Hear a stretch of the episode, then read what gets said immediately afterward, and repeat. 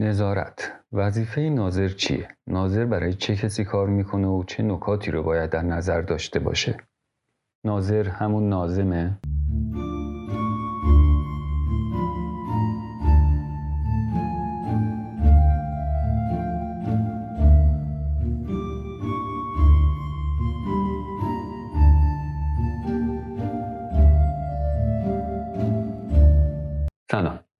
من سیاوش کرباسی هستم و شما به آرچاپو گوش می کنید. در این قسمت به معرفی مسئولیت نظارت در معماری می پردازم. نظارت یکی از فعالیت های بین دفتری و کارگاهی و خود همین ویژگی اون رو به پست شغلی مهمی تبدیل می‌کنه. یه فرد ناظر باید آگاهی مفیدی نسبت به فعالیت‌های دفتری و کارگاهی داشته باشه و بتونه هر دو رو به خوبی درک کنه و از اون مهمتر بتونه جوری اطلاعات رو منتقل کنه که هر دو طرف همدیگر رو بهتر درک کنن. اما ناظر برای کی کار می‌کنه؟ نظارت معماری مسئولیت نسبتا سنگینیه و حواس جمعی می‌خواد. تا حد زیادی باید از احساسات گذشت و با منطق برخورد کرد. چون در آخر یقه ناظر در دسترس همه هست. اما ناظر به وجود اومده تا منافع مالی و جانی افراد را حفظ کنه.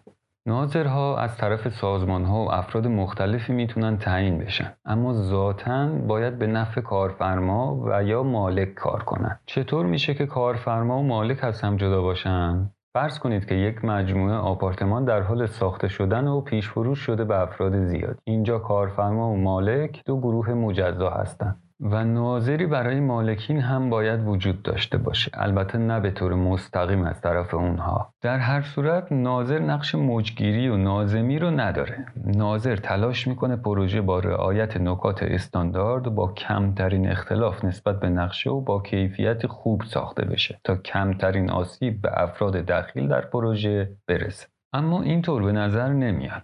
ممکنه یکی اینطوری باشه اما جایگاه اینطوری تعریف نشده. یعنی قرار بوده با اصلاح نقش جلوی سرزنش و خسارت بعد از اجرا رو برای طراح بگیره. ضمن اینکه کارفرما رو از پرداخت هزینه برای کار با خطا نجات بده. همین امر برای مجری یا پیمانکار هم صدق می‌کنه. یعنی با تخریب یا توقف یه عملیات داره جلوی خسارت بزرگتری رو می‌گیره. پس در قدم اول یه ناظر باید موقعیت خودش رو درک کنه. قبلا هم اشاره کردم که چند نوع ناظر داریم. ناظر مقیم ناظر عالیه و یه ناظر معمول پروژه. مسئولیت هر کدوم از اینا متفاوته. لازمه که یه ناظر معماری به نقشه های اجرایی مسلط باشه نه اینکه از حفظ باشه. یعنی اینکه بدون چه نقشه هایی در اختیار داره و هر اطلاعاتی رو که لازم داره از کجا می‌تونه پیدا کنه. و در عین حال قابلیت خوندن نقشه های سایر رشته ها رو هم داشته باشه. اصولا از نظر من حفظ کردن اطلاعات نقشه به عنوان ناظر کار اشتباهیه. در واقع اعتماد به اون حافظه اشتباهه و بهتر حتی زمانی که یه چیزی رو به یاد میاریم اگر در کارگاه هستین از روی نقشه حرف بزنین و تصمیم بگیریم این کار چند تا حسن داره. یکی این که کمتر اشتباه می‌کنید و بقیه نسبت به حرفتون بیاعتماد نمیشن. و از طرفی می‌تونید بقیه رو عادت بدین به اینکه مطابق نقشه عمل کنن نه سلیقه. زمانی که یه مشکلی پیش بیاد و شما در محل نباشید و دسترسی به نقشه هم نداشته باشین و از شما در مورد یک مسئله سوال میشه می‌تونین و از نظر من واجبه که این کار رو تا رسیدن به محل پروژه متوقف کنید و اگر مسئله خیلی حساسه و مهم معنیش اینه که شما در کارتون سهلنگاری کردی که اونجا نیستین و یا مجری به شما اطلاع نداده در حالی که باید این کار رو می‌کرده و این خودش مشمول جریمه میشه. اما ناظر بودن جدا از مسئله تسلط به نقشه نیاز به اطلاعات هم داره. جدای از اطلاعات نقشه خانی اطلاعات اجرایی رو هم باید بلد باشیم. یادگیری این نوع اطلاعات می‌تونه به صورت تئوری شکل گرفته باشه. اما در هر صورت بهتره که به صورت عملی یه چیزایی رو دیده باشید و درک کرده باشین. این اتفاق مثلا قرار بوده در بازدیدهایی که از ساختمون ها انجام می شده بیفته که بیشتر وقتها تبدیل شده به یه رویداد کسل کننده یا وقت کش. پس در هر شرایطی که فرصت پیدا کردید از ساختمان های در حال ساخت بازدید کنید. یه زمانی من سرم رو مینداختم پایین و وارد کارگاه ساختمانی که کسی هم مراقبش نبود می شدم و برای خودم میچرخیدم.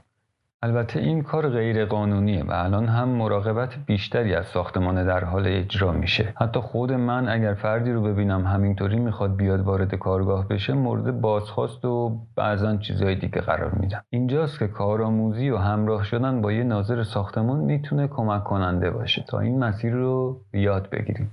کارآموز در نظارت چیکار می‌تونه بکنه؟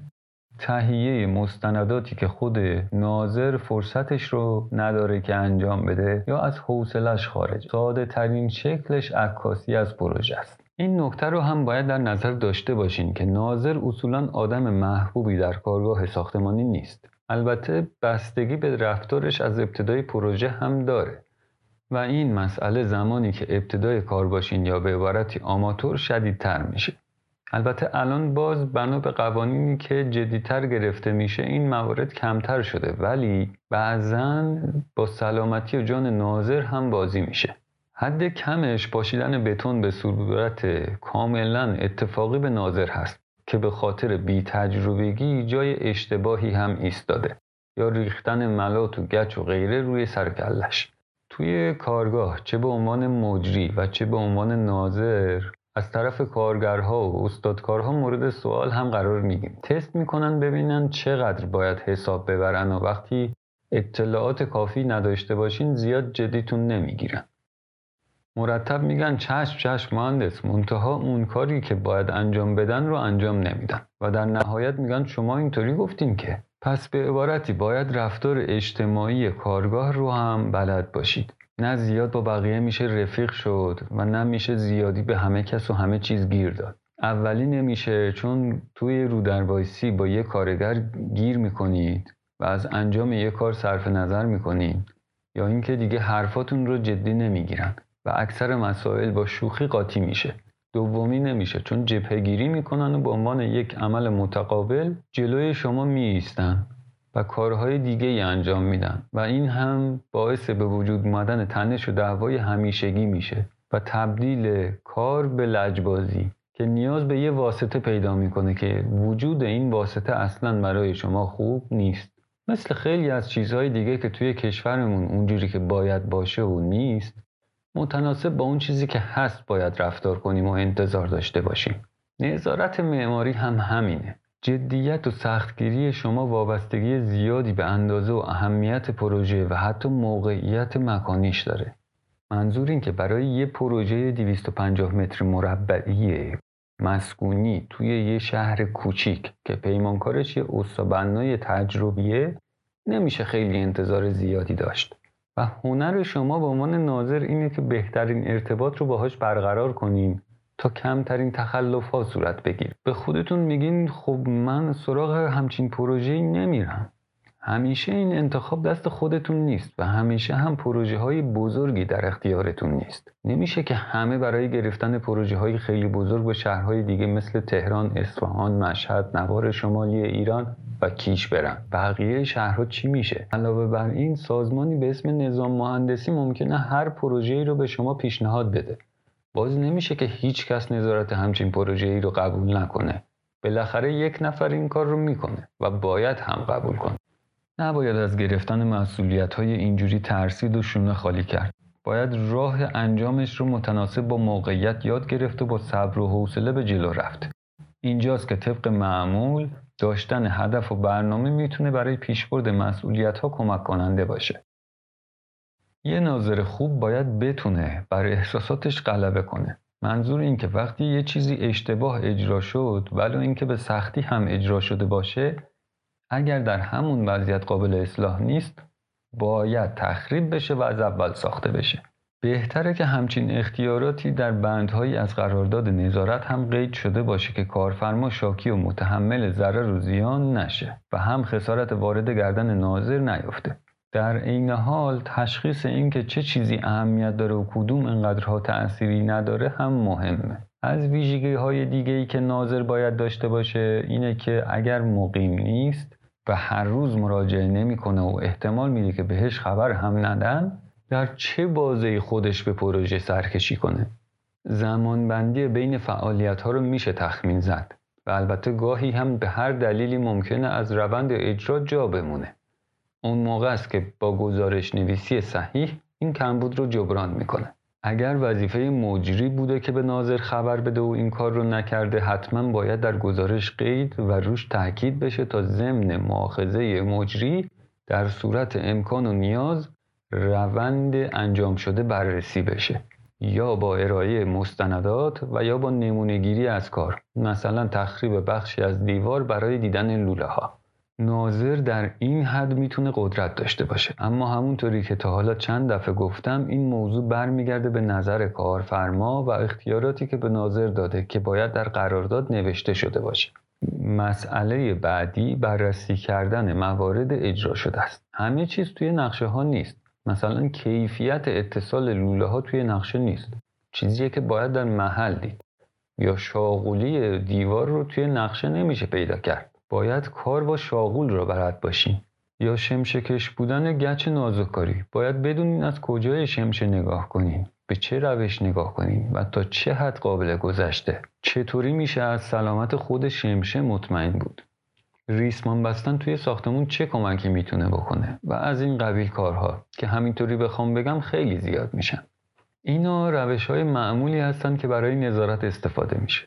اما یه ناظر با تجربه می‌تونه به روش های جدیدی هم برسه که طبعا اگه درست باشن مفیدتر خواهند بود. چرا؟ هر چیزی که بقیه افراد توی کارگاه ازش سر در نیارن برای ناظر مفیده. یعنی وقتی متوجه نشن که فلان روشی چطور کار می‌کنه و عیب و صحت کار رو نشون میده نمی‌تونن راهی هم برای پوشوندنش پیدا کنن. این مهارت ها نیاز به یادگیری کار با ابزار رو داره و بخشی از این مهارت ها رو در دانشگاه یاد می‌گیریم. ولی خیلی هاش رو هم نه که بهشون اشاره کردم.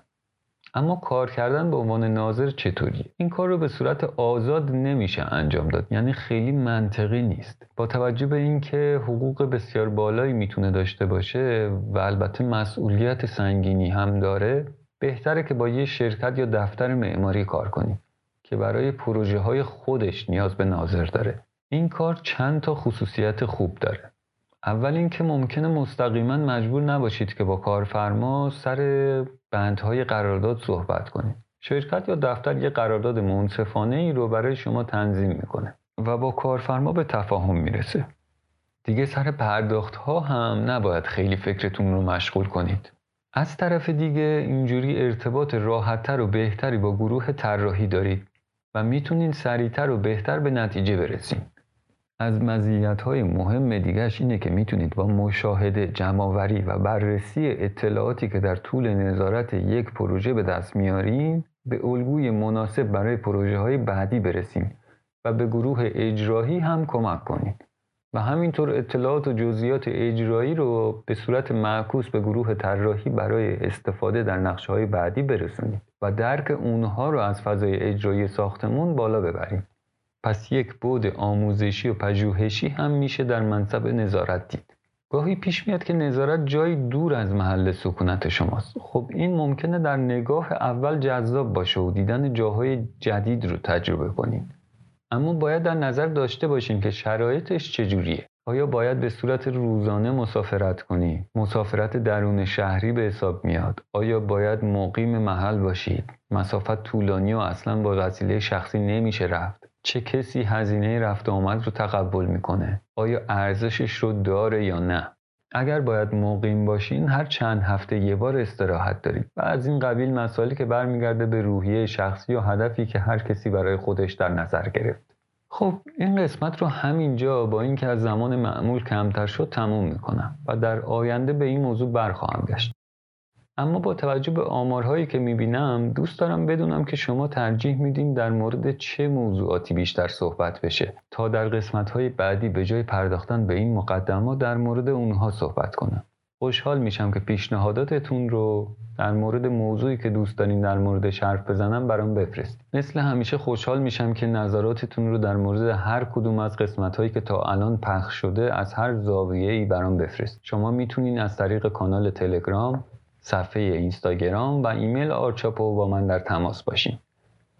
امیدوارم که شنیدن این مجموعه برای شما مفید بوده باشه و اگر اینطوره شنیدنش رو به دیگران هم پیشنهاد کنید ممنون که من رو همراهی می‌کنید. تندرست و سلامت باشید و تا قسمت بعد بدرود.